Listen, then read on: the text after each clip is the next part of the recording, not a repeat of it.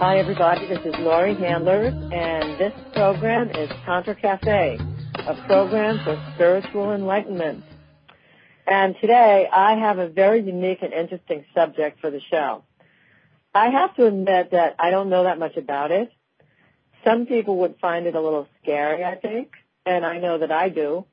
And some would find it really hot as a fantasy, very exciting and tantalizing, and I know I do maybe you're like me. You'll find it both, or maybe you'll find it a little repulsive. I, I don't know. I, I, I have no idea how you'll respond to it, but for me, it's a little bit scary, and for me, it's a pretty hot topic. It's a pretty hot fantasy thing. So, my show today is about BDSM, bondage, domination, sadomasochism, and what a juicy, scary, hot, and even hidden topic. My guest today is Dr. Gloria Brame. She has a PhD in human sexuality. She's an author, a clinical sexologist, a sex therapist in private practice in Georgia, as well as a sex blogger. Gloria researches and writes about sex from A to Z, but specializes in BDSM fetish sex. And Gloria and I met on Facebook. That's how we became familiar with each other. Her topics really interested me. I was really drawn to things that she would post, like old time pictures, drawings from old books from different cultures, and also she would post pictures of doors or wall hangings or things like that that in my world of Tantra very much interested me. And so I would look at these things and then I would go to her blog. And then one day I just started writing to her. She seemed like one of the most interesting people that I've ever come across on Facebook. So I invited her to be on my show. So it's my pleasure to introduce you to Gloria Brame. Gloria, how did you get interested in your topic? Uh, I got interested in my topic because I, it was my own sexual identity and I started out, I guess, looking for answers to why certain things turned me on and why other things that seemed to turn a lot of other people on kind of left me feeling high and dry. wow. So you, how early is this, would you say? I mean, you, you're, a, you have a PhD in human sexuality. So you must have known from a really early age that you had to explore sex, yeah?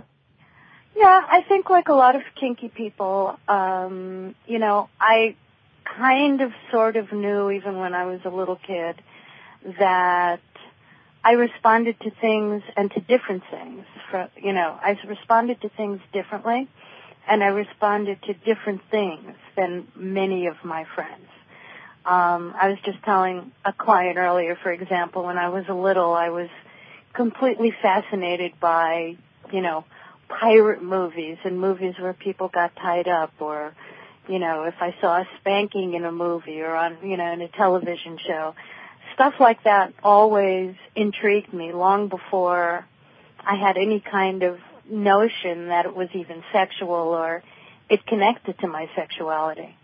And then in my adolescence, some of those connections started to be made. In other words, when I was exploring sex, I was always more interested in odd stuff. You know, if people had odd interests or odd quirks or fetishes, I was always really intrigued by it and always willing to explore. And for me, I guess it was a process and an evolution because even though I had many odd fantasies and, and desires, and even though I knew what I liked in bed, um, probably like a lot of your listeners, I too felt very intimidated by the labels right, and wondered what right. they meant. And right, yeah. Well, and you and I have talked a little bit about how we're, I mean, how BDSM can actually be a transformational form of sexuality. It, it could be transformation without a doubt. So, so we're going to weave into that, and I imagine, yeah, it's a little scary. I mean, BDSM. It's so it it, ha, it has the labels have so much attached to them. I think That's of right. people. I think of people dressed in you know. Um, wow, that movie. There was a movie about?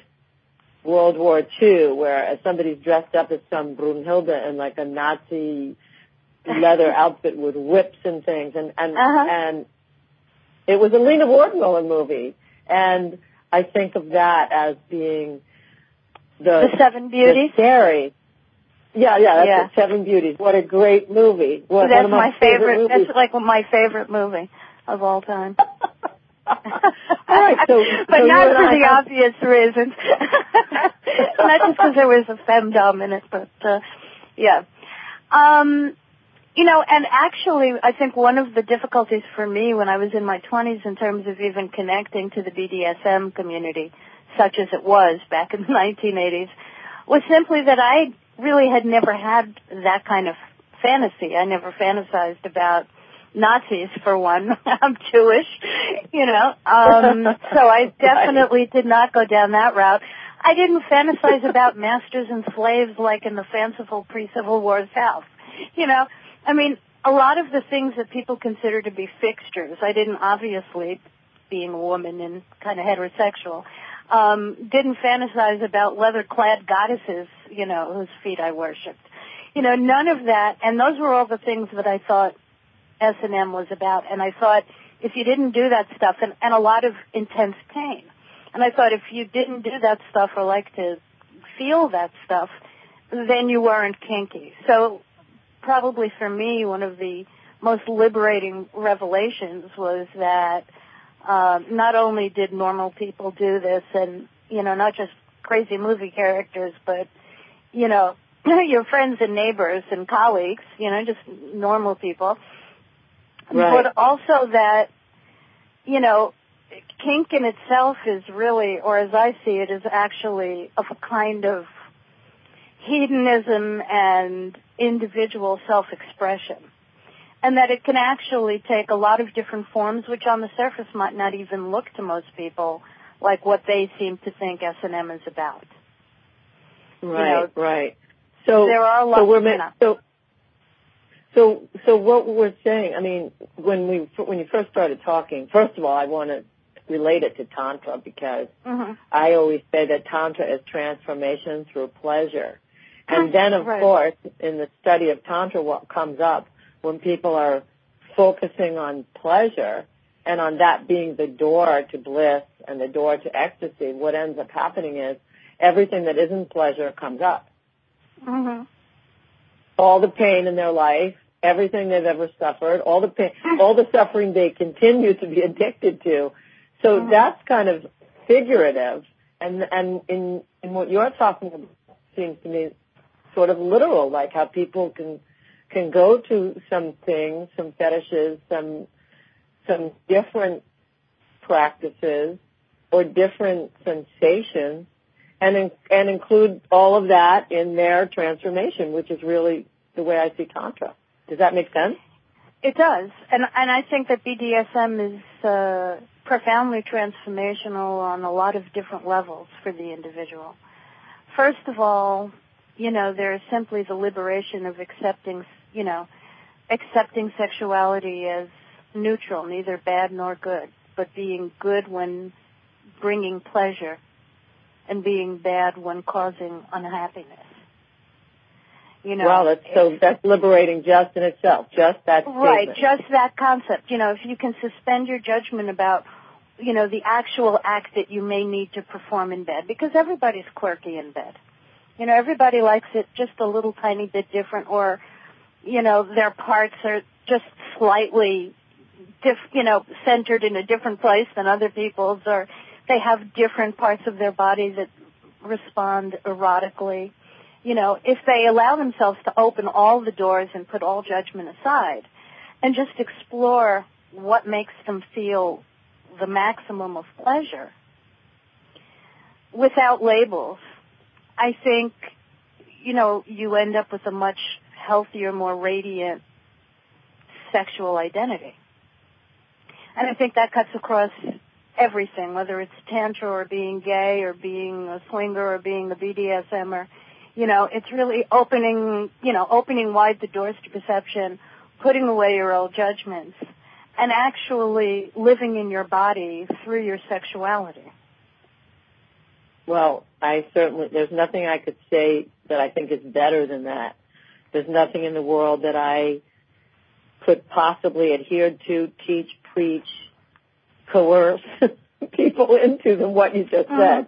Than finding in your own body whatever is pleasurable and opening yourself up, wrapping yourself up completely around that. Right. So for so. example, let's let's talk about pain, right? mm-hmm. To most people, pain is something you avoid, something you don't want. To a healthy person, right? You know, it's the self-destructive person who seeks out generally unhappy pain, right? You know, um, right. A, let's say somebody who cuts themselves. I think we can all agree that's an unhealthy, unhappy kind of pain. But then there are numbers of people for whom intense sensation feels fantastic.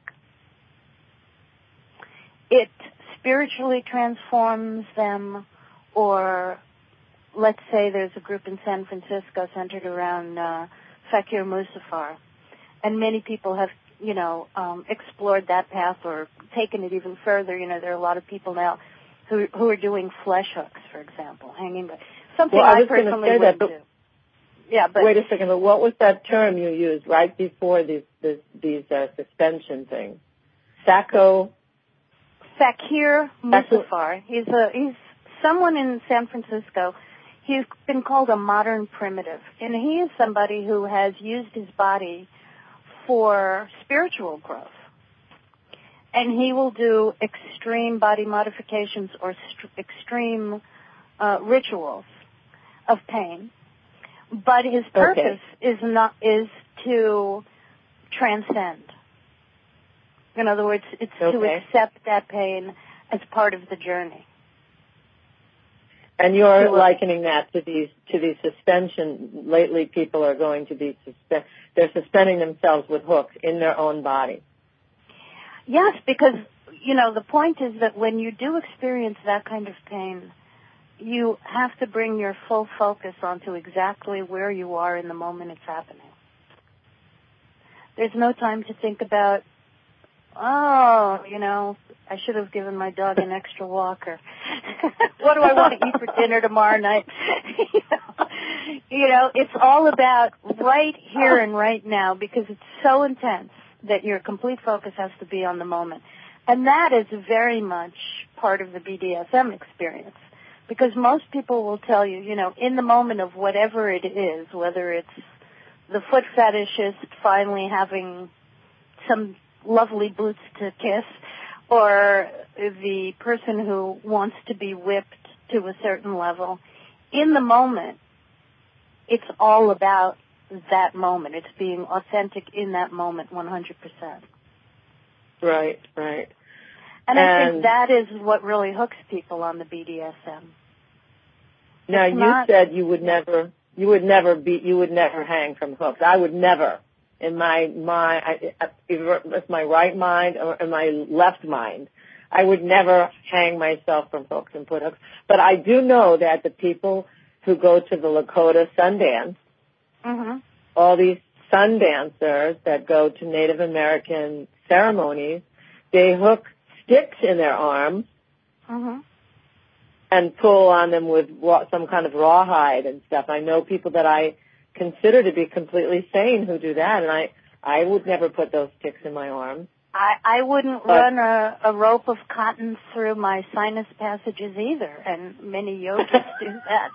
You know, I mean, I will say that I would gladly help somebody do any of those things. So. Yeah, yeah. Well, because gonna, if that's where gonna, they needed to be, and if that's what felt right to them, if they were doing it in the right spirit, with the right purpose, because to me, as a sexologist and you know, and a therapist and all that, to me, the point of of sexual of sex, of any form of sex, whether it's just masturbating or just making out with somebody or if it's hanging upside down and you know whatever it might be the, you know the purpose should always be to build intimacy to build right. um personal knowledge you know and, and self identity and to live through your body and right, to be true right. to your own body. You see, I'm not going to be hanging off flesh hooks anytime soon because, you know, if there's a crumb on my sheets, I can't sleep at night. I just happen, that's my body. I accept it. I'm at peace with my ridiculous body. Om, you know. But I see nothing wrong and I don't judge anyone else for what they need because they have a different body. Right. On a different well, I just want to, I, I just want to I just want to, we're going to pause here for a second. If you just are tuning in, you're listening to Tantra Cafe, a program for spiritual enlightenment.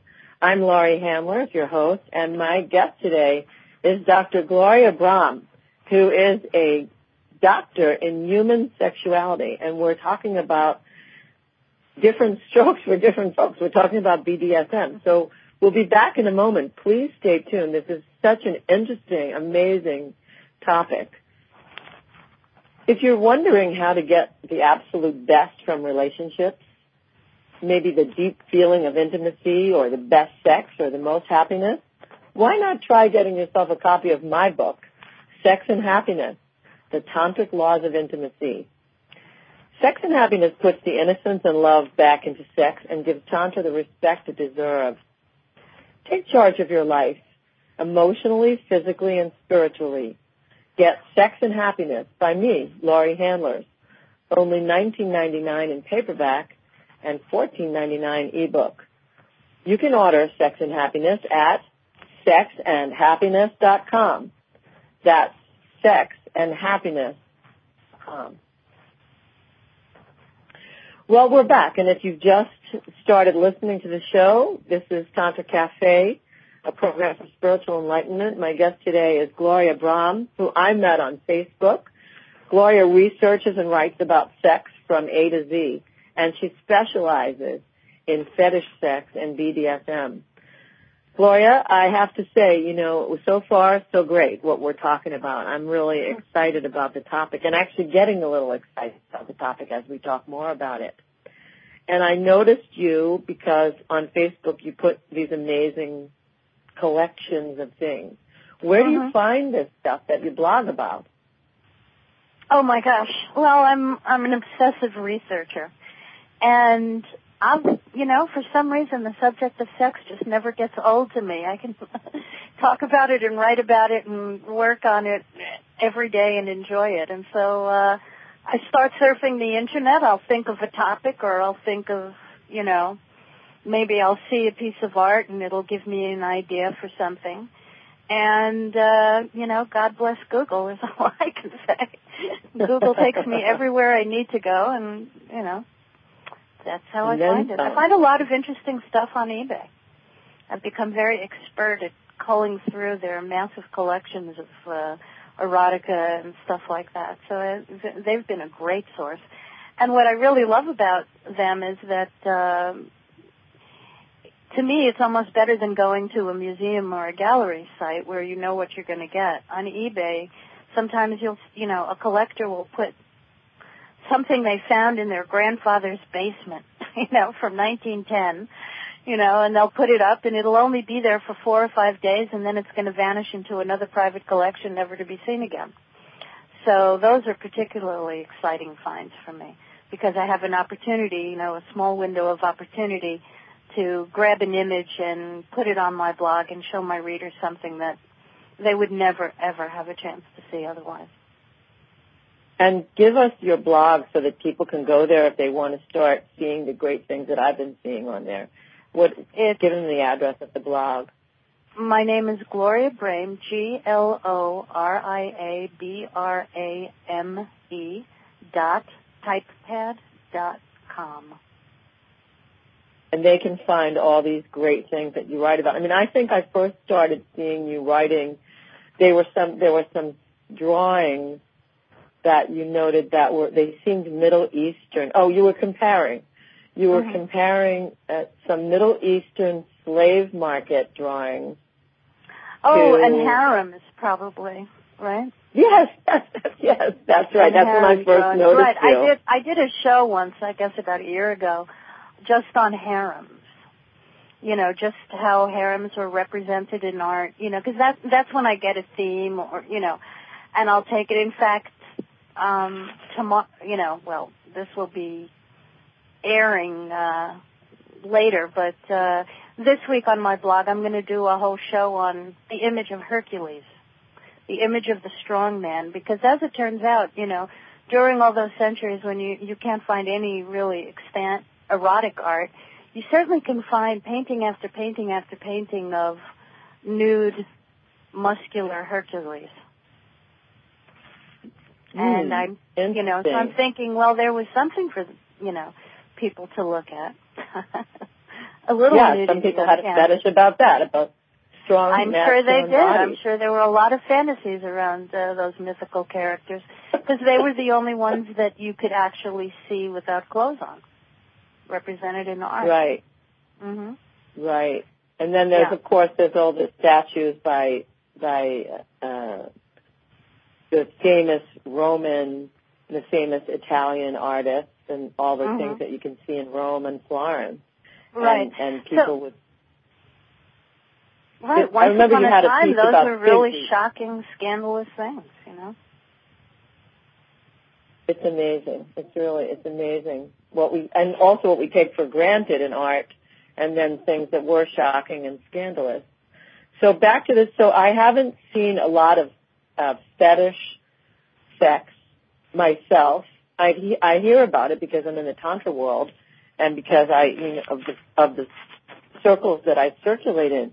But I understand that there's something called a dungeon in almost every single city, or maybe in every single city, and maybe even small town, at least in the United States. Is this something that you also know about? Fetishes? Yes. No, dungeons. Oh, dungeons.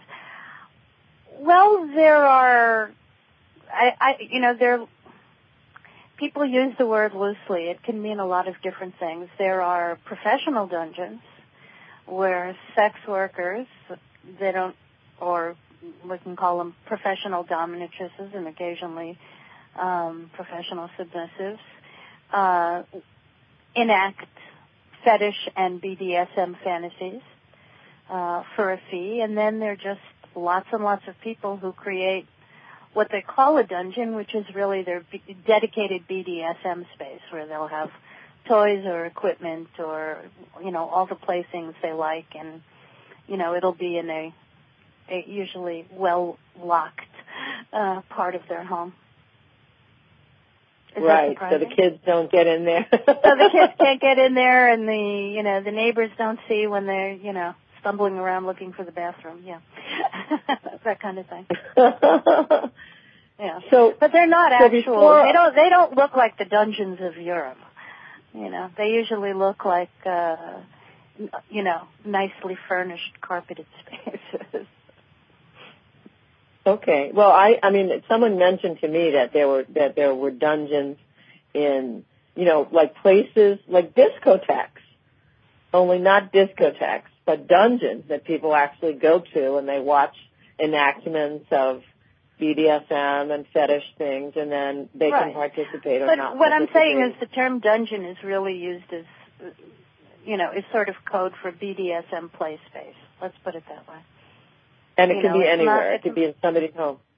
Yeah, it could be somebody's basement or attic or you know, a, you know, a side room. You know, depending on the couple. If they don't have kids, they can do it in their guest bedroom. You know, I mean, but it's just a dedicated space. And usually, when people talk about dungeons in cities, what they usually mean, and particularly if they're open to the public, it means that they have a staff there who, for a fee, will enact scenarios, either by themselves so people can watch, or they'll engage with private customers.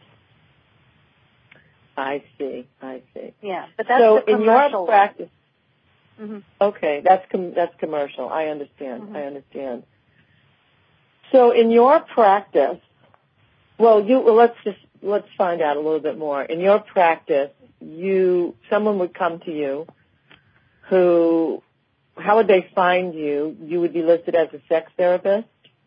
Yeah, I'm listed as a sex therapist and there are not a lot of sex therapists. So if you type sex therapist Georgia, which is most people just Google me or quite a number of my clients have read my books.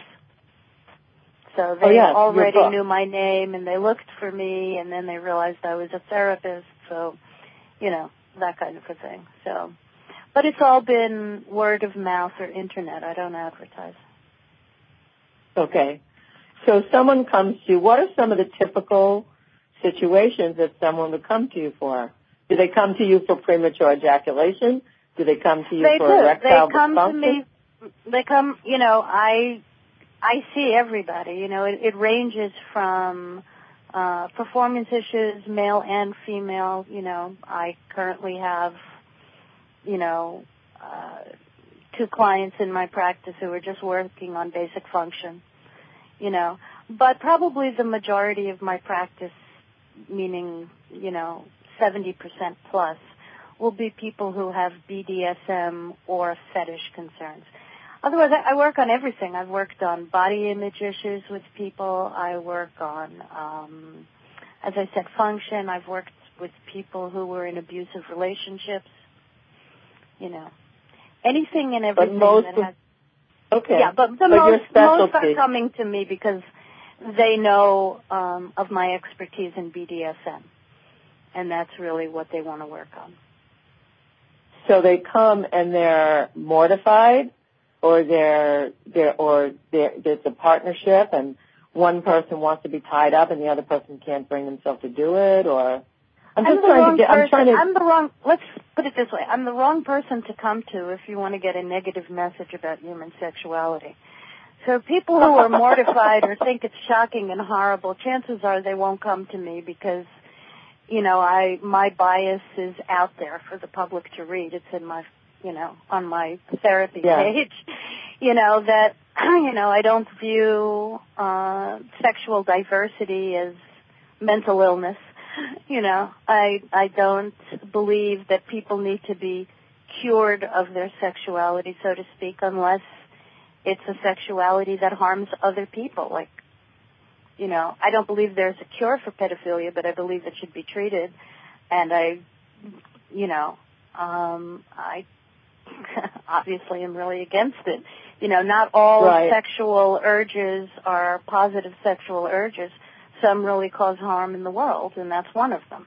But things like Right. BDSM, when you're talking about two consenting adults who want to do it different. together, you know, and it's fully consensual, then to me, there's nothing that needs to be cured. What usually needs to happen is people need to be better educated and more self-accepting. So, Yeah. So well, that's uh, that's kind of what I meant when I said mortified. I mean, one person might expose one person in a partnership might expose themselves to the other partner, and the other partner. For example, I'll just give an example. I had a partner once who really liked pain, hmm and uh, during right, right before uh, orgasm, like he really liked pain. He liked, you know, nails going into his hmm legs, not nails like a hammer and a nail, but fingernails. And understand. he, and after, and afterwards, he would deny that he liked it. Right. We would So- call that a, a blocked sexual energy, right? You know. Yeah. Yeah. So he Yeah. would be the kind of person, right? I mean, somebody like that would probably benefit by working on his own denial about what he likes and and learning to accept the way that he is and and find a way to feel happy with it and and make good choices. And seek it Because out. the problem is that when people, you know, when people don't like themselves sexually or they deny themselves or they think something's wrong with themselves, then they tend to fall into very negative cycles. They make very bad choices in relationships. Crappy self-esteem about their sexuality usually leads to crappy self-esteem in relationships. Yes, absolutely. and it's and it's lurking in there all the time with the shame and the Mhm. guilt. But I, you know, So I then- will tell you, some years ago, I had a, a woman call up and she wanted her husband, she wanted to make an appointment for her husband. And the reason she wanted to do it is because she was convinced that he was a sex addict. She had gone to a Christian counselor with him. I'm in Georgia, so there are a lot of Christian counselors. And the Christian counselor had also agreed, right, had also agreed that he was a sex addict. In their opinion, he was a sex addict because he wanted to have sex every day. Oh. Yeah.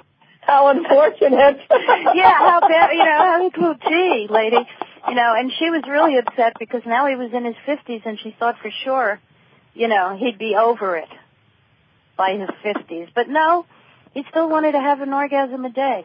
So clearly he was sick Yeah. and she wanted me to cure him. You know, that, you know, and it was a, you know, sort of a poignant, ironic moment for me to, you know, have to explain to her that, you know, chances were the problem were her, not him. That he was a guy, it sounded like with um, healthy libido. Maybe it was a stronger libido than other people, and certainly it was a stronger libido than her. But to a sex therapist, you know, a vibrant libido is a sign of good sexual health. People who want to have sex every day, I, you know, I tend to think that's a healthy thing. You know, Me too. Let's, you know, Or certainly an orgasm Wow. every day. You know, right. to me right. that's a wow. that's a yeah. The only time I don't want to have an orgasm every day is when I'm really depressed. You know, so And then if you had an orgasm every day, it might help get you out of the depression. So correct. that that's uh, that's amazing. Right. Well, so if you just people have to make the effort to be sexual. right, right. Well, I just know. want to let everyone know that they're listening to Tantra Cafe, a program for spiritual enlightenment. I'm Laurie Ham, your host. It's my pleasure today to have my amazing guest, Gloria Brame, a PhD in human sexuality, and she's talking to us about BDSM and fetish sex being more possibly normal than any than than many people think. And she's she's talking to us about how to encourage healthy sexuality in ourselves and in others, which is which is really kind of the as far as I can tell the message also in tantra. So it's really it's I think great it that is. these that it connects. I think it is, you know, the message of all enlightened sexual adults is that sex is okay. you know, I mean, yeah. Sex pretty is good. okay. Sex is clean. It's sex is wonderful. It's a part of life. You know, it's it's no less important than any other part of life. It should not be more shameful than any other part of life. It's good for the you know, we have all the scientific research that says that, you know, regular orgasms improve longevity, improve cardiovascular health, improve mood levels. You know, those are proven scientific facts for which there's plentiful data. You know, the holdup is that people, I think really because we don't have enough dialogue, which is why I love talking to you, you know, because you are having this dialogue on a radio show, no less, reaching other people. But I think there isn't adequate dialogue on, you know, positive, self-aware sexuality as opposed to the cultural message, which is don't do it, don't do it, don't do it. If you do it, you'll get a Right. disease. If you do it, you'll die. If you do it, you know, you God only knows. You know, you're going to meet a stranger on the internet, and you know he's going to rape you, and oh my God. You know, it's a very, very anti-sex culture, and at the same time, it's a culture that consistently sensationalizes and exploits sex. And to me, you know, the enlightened path is right in the middle. You know, it's sex is not dangerous, nor is sex something so sensational. Sex is, or should be, an organic and natural part of human life. Well, certainly true. Certainly true. And you have, it, it, and Gloria has a, a a blog that she writes on regularly, and I'm, I just have to tell you all that Gloria's blog is amazing. I've learned so much just from following her. It's only been maybe two months that oh, you know wow. since I well, found cool. you. Yeah, since I found I'm, you I'm and I started looking at things. Mhm. I, I am too. I am too.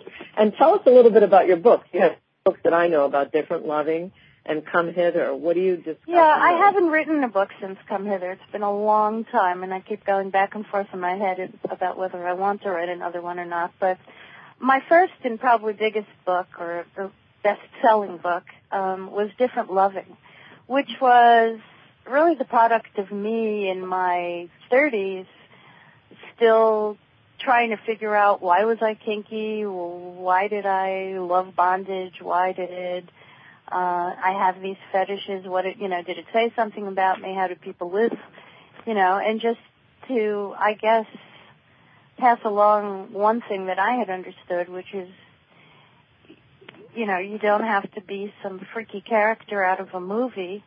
You can be um, a highly functional person who loves all the things you've always loved, but also has ecstatic sexual experiences on the edge.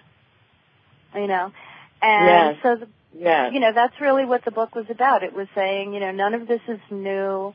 Um, human beings have always, you know, everything we do now, every kind of sex we have and can think of having, it was known to the people 3,000, 4,000 years ago. They were doing these things too. They just didn't have this whole medicalization of sexuality and, and all the labels and, and, and the clinical analyses you know, when your partner, for example, you know, was wanted rough sex in bed, he probably was most comfortable just doing it, not thinking about it. Because if you think about it in terms of today's culture, people would say, "Oh, that's bad, that's wrong," right? That he needs to have rough Well, sex. They would say that maybe outwardly, but they might be having rough sex behind closed doors. Yes, and a lot more people. I mean, that's kind of perhaps one of the most interesting things about studying and focusing on BDSM fetishism is that there's a lot more of that going on out there than anybody might imagine. It's just that most people um, don't ever talk about it. They just do what they do, or they have some experiences, and they they never really attach that much more importance to it. And they, you know, it's uh, actually, I believe, the minority of people who are so driven to it or wired this way to really need it on a daily basis that really thrash out the meaning of it all. Yeah, I see. I love what you use the word the edge. You know, Mhm. like in your book, Different Loving, where you talk about having sexual experiences that are at the edge. It Mhm. seems to me that most people, like entrepreneurs, do entrepreneurialism, including I'm an entrepreneur, so I can speak from experience. Entrepreneurs do their own business because it keeps them at the edge. Right. People people work out and build their muscles and increase their breathing capacity and do all kinds of physical things that are non-sexual to keep themselves at the edge. Mhm. Ice skaters and and basketball players and all kinds of athletes do many many things to keep themselves at the edge. So you're talking about a normal thing, the edge. That's right. Keeping Yes, your where where your- most people would say life is lived the most richly and thrillingly. Right? That's what Right, that's and- what's so and- exciting about the edge and- is and- that go ahead.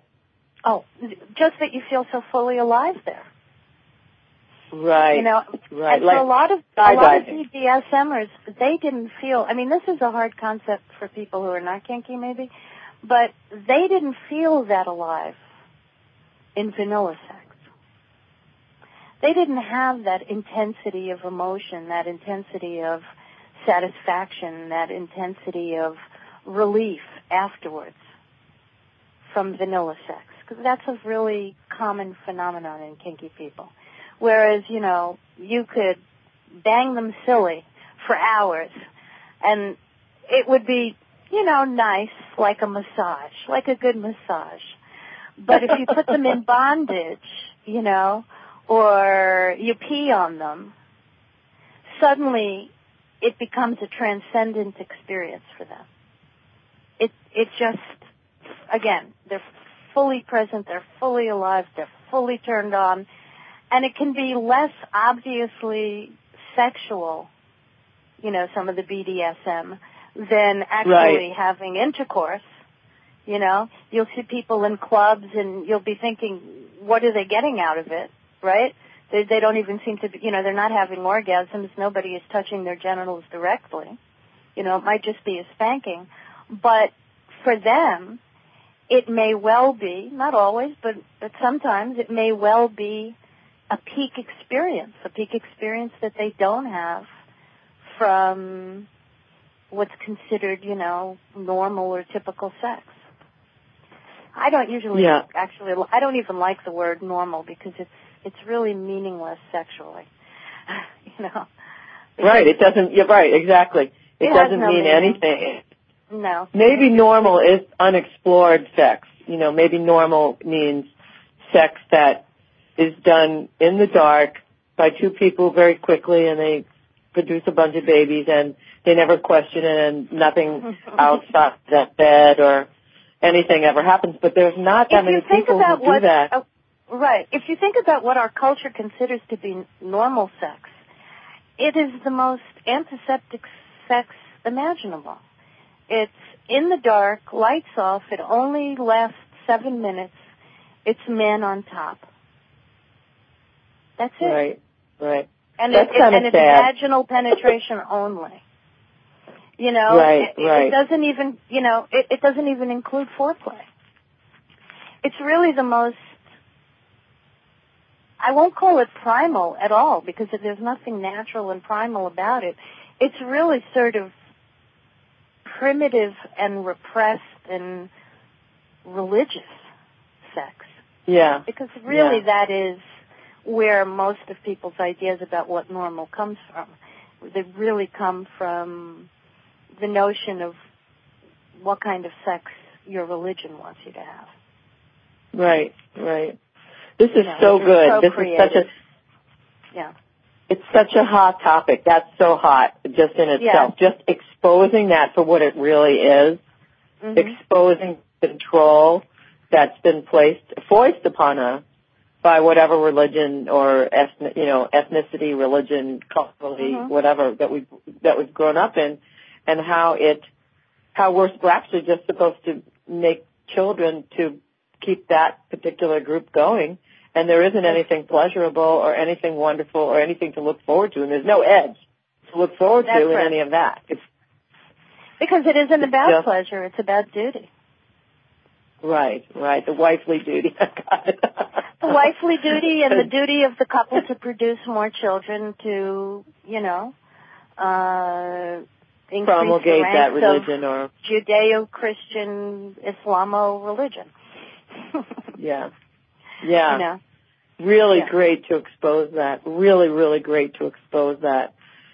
And it's I And the love I that- love what you're talking about. Oh, thanks. And the fact is that if any, you know, look at history or anybody who knows anything about the way people actually lived their lives knows that it's always been nearly impossible for people to conform to that model because it's not a realistic model for what a human being's potential really is. Right. Human beings have so much more creative Yeah. capacity and they Oh, they take it to the edge in every area. So yeah, you know, so good. Yeah. Well, well, we're going we're, we're going to take take another pause for a moment here, but when we come back, I want to talk to you about if anything has ever shocked you. You know, anyone who's come with a particular situation that's shocked you, or something that you were shocked by in yourself, and then. uh I just want to know. I, I want to know. I think it'd be really interesting to find that out, and then I'll ask you for some advice too from Oh, people cool. in, in this Okay.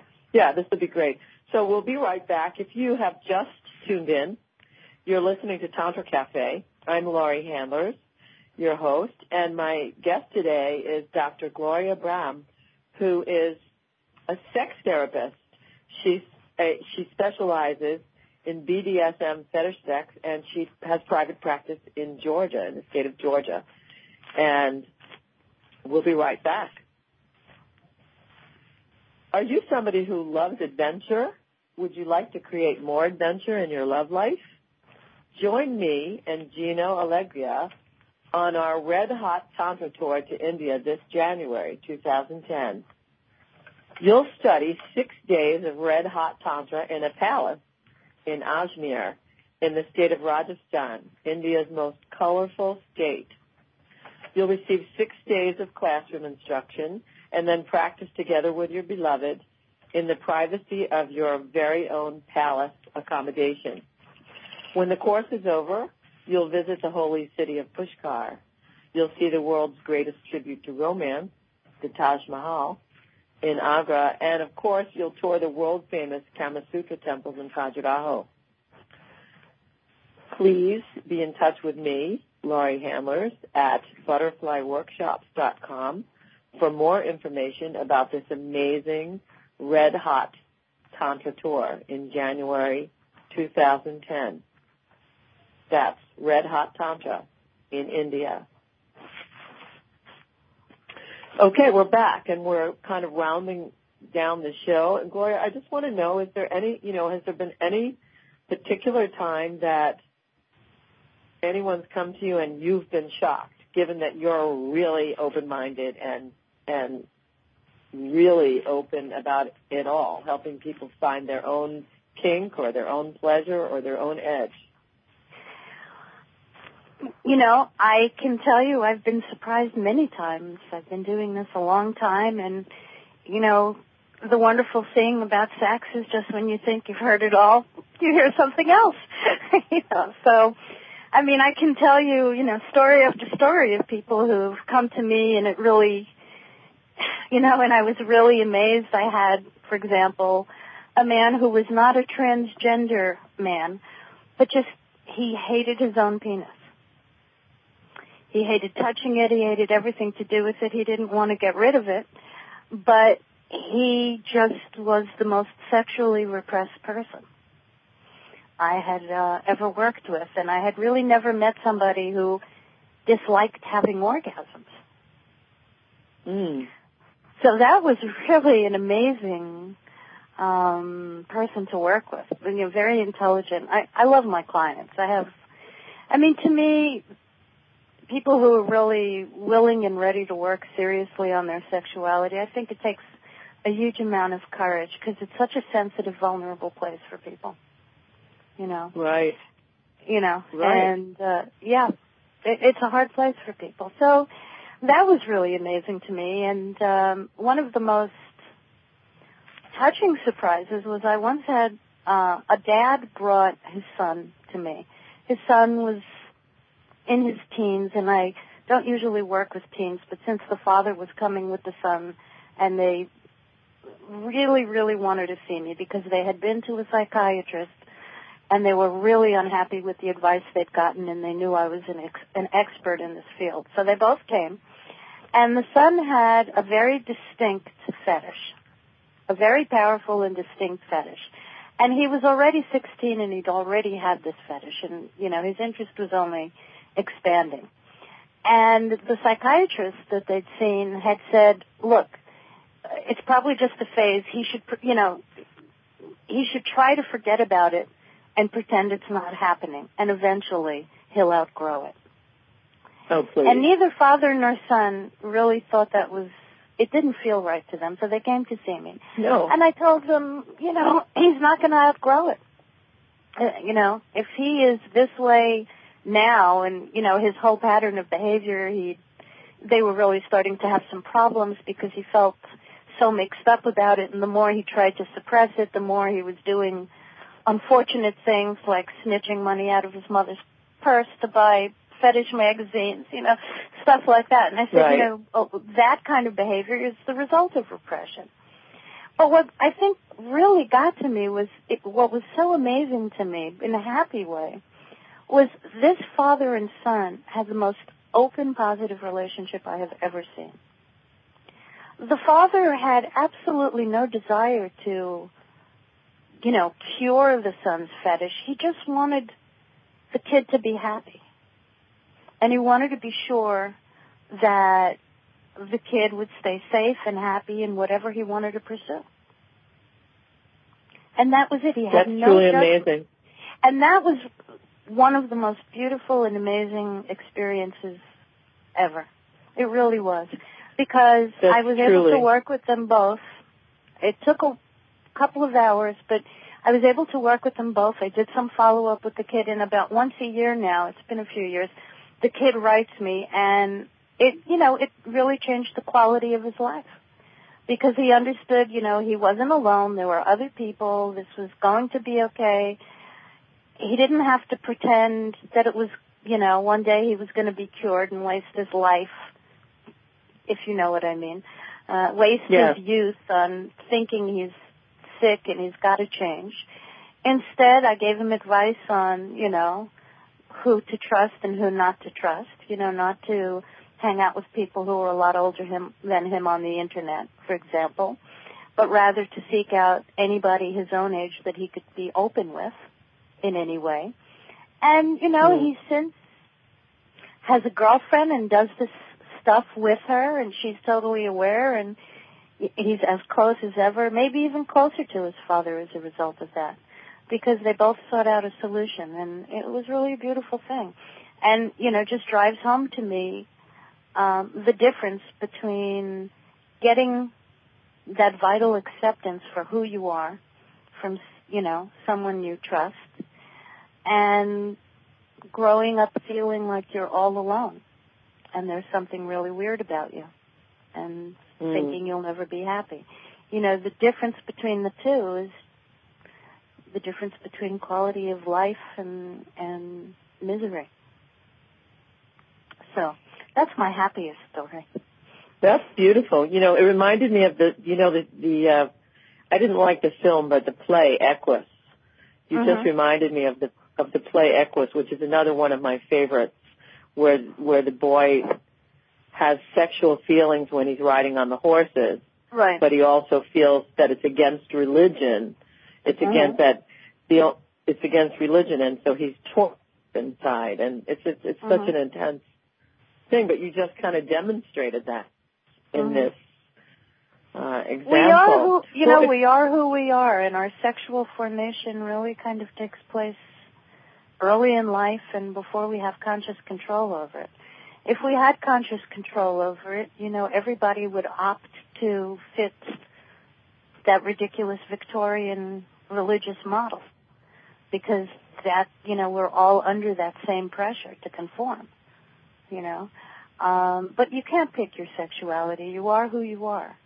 And the best advice and the best form of healing is to respect it within yourself and love yourself as you are. And then try to make the best choices you can. right, and set about a course of action about finding other people that you can play with who will let you be who you are and be happy to be with you on your edge with, with who you are. Exactly. It's, it's, it's really terrific. So when we come back to this as BDSM as a transformational form of sexuality, it's so similar to everything that I teach people in Tantra. I mean, I, I, I want people to love who they are, worship and adore themselves, become their own beloved, and then look at everyone else as beloved mirror out there hmm rather than being dependent on anyone or whatever. And it seems to me that what you're talking about is is is is the same exact thing. It's the same exact expression. Find who you are, be okay with yourself, love yourself who you are, and then find ways to share that. If It's, yeah. if someone wanted if someone wanted to experiment i'm going to just ask the questions like if someone's listening and they want to experiment with bdsm or some kind of fetish sex and they know it obviously they know it because of what everything you just said you are who you are sexually let's say they know it but they've never told anyone or they've never exper- experimented except behind their own closed doors you know they fantasize about it but they've not told anyone what would you what kind of advice would you give them Well, I would encourage them, of course, to find their own uh, safe place within it. I don't think it's a good idea to just go out and experiment until you feel ready to do it. In other words, you feel secure within yourself that, you know, you're willing to, you know, jump out of that airplane or sit in that sweat lodge or whatever it is, you know, that, and that you're there for the experience and you're going to be okay, whatever you discover.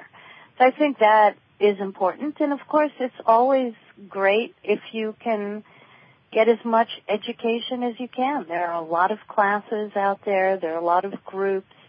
There's plenty of stuff to read, my books. There are lots of other books, you know, to really get a sense of where you're going with this or maybe where you want to go. And the rest is about making it happen. Breathing. the rest is about breathing. Make, you know, making it happen for yourself, having a vision of, you know, I, I try to encourage people to, you know, become the people they are. Not to change into new people, but to fully be themselves. If now, you how would somebody yourself- get your book? Of Sorry. that. Um, Amazon. Just type Gloria Brame, B-R-A-M-E, and my books will pop up. Okay, great. Um, so people can yeah. find out about this. Go ahead. I'm yeah, sorry I'm I cut you off. find. No, that's no problem. So, Gloria, it's just, it's been, it's so enlightening to speak with you. Really it mm-hmm. is. I mean, you're so easy to talk to and to, to explore this easy. with. Thank you. yeah. yeah, to explore this with. I think it's, I really it's my think favorite it's so subject. important. I could just talk that that gardening and my puppies. I could talk about sex, gardening, and puppies until everybody passed out. my three obsessions. Well, I imagine that they all, I imagine that they all fulfill a different thing in you. You know, they do. a different, a different aspect of you. Well, I just, I mean, this isn't the first time on my show, on any of my shows that I've talked about this. I mean, I've had, I've had other authors and I've had other people mm-hmm. talk about it, but there is something about talking about it with you that makes it feel, I hate this word, but I'm just going to say, because we said before that you said before you hated it and it's so, who would want to be normal? But it's, talking to you about it makes it feel so normal. I am the most Make- normal dominatrix you might ever meet. That's how I see it. You know, what's odd about me? Okay, so I like to hurt people in bed, but they want to be hurt. you know, we're close, Right. we're friends. You know, there's a bond. Right. Uh, it's a yin and a yang thing. That's yeah. all. Yeah. You know, it's I about see that. suspending old judgments, getting rid of all labels. Once upon a time, we actually didn't have so many labels for sexuality. And sometimes I wonder if maybe that was in its own way. I mean, really where we have our concept now of, you know, what's normal and what's not normal is really according to what religions, Western religions, once deemed sinful or not sinful. It's almost exactly the same. If you look at the old religious writing, basically, the only kind of sex that they believe, that religions believe God approves of, is the kind that makes babies, period. And anything else was considered sinful. And in, here we are, it's the 21st century, and a lot of people who would say, oh, well, you know, I don't really believe in sin, still think that, you know, if they do a funky kind of sex, if they have gay sex or they they have S and M sex or maybe even tantric sex, you know that that that's sick. No, Right. it's it's Right. not. Right. But as I said really in my opening and, and, Mhm. and, and I'll say this with closing, that I may not know about a particular subject, but just the thought of it might be a little scary. Mhm. And at the time, the fantasy of it might be very, very exciting and tantalizing. I'm all of that. I'm all that in myself. And I imagine I'm not about it. I imagine that what you're discussing is everybody, pretty much everybody, including it all. The scary part, a little painful part, the fantasy part, the exciting part, the tantalizing. That's really what makes life, that Yeah. edge in life. So, And well, I- I, thank I- you so much. okay. Go ahead. I just wanted to say if I could leave one message to everybody, you know, when they think about S&M, just keep in mind we don't all do S&M the same. There is no one universal S&M. Not every S&M you meet is into pain. Not every S&M you meet will have a fetish. So just remember, it's a diverse group of people. You know, just again, you know, there are lots of Well, thank gradations. Yeah. Well, thank you so much. You're Thank very you so welcome. much, this was Gloria. fabulous. What a wonderful time having you on the show. If you just tuned in and you were came in towards the end, I'm Laurie Handlers. This is Tantra Cafe. You just were listening to Gloria Brame, a PhD in human sexuality, one of the most interesting guests I've ever had on the show. And what a juicy, scary, hot, and hidden topic. I love it. Thank you so much. I'm saying namaste from Tantra Cafe.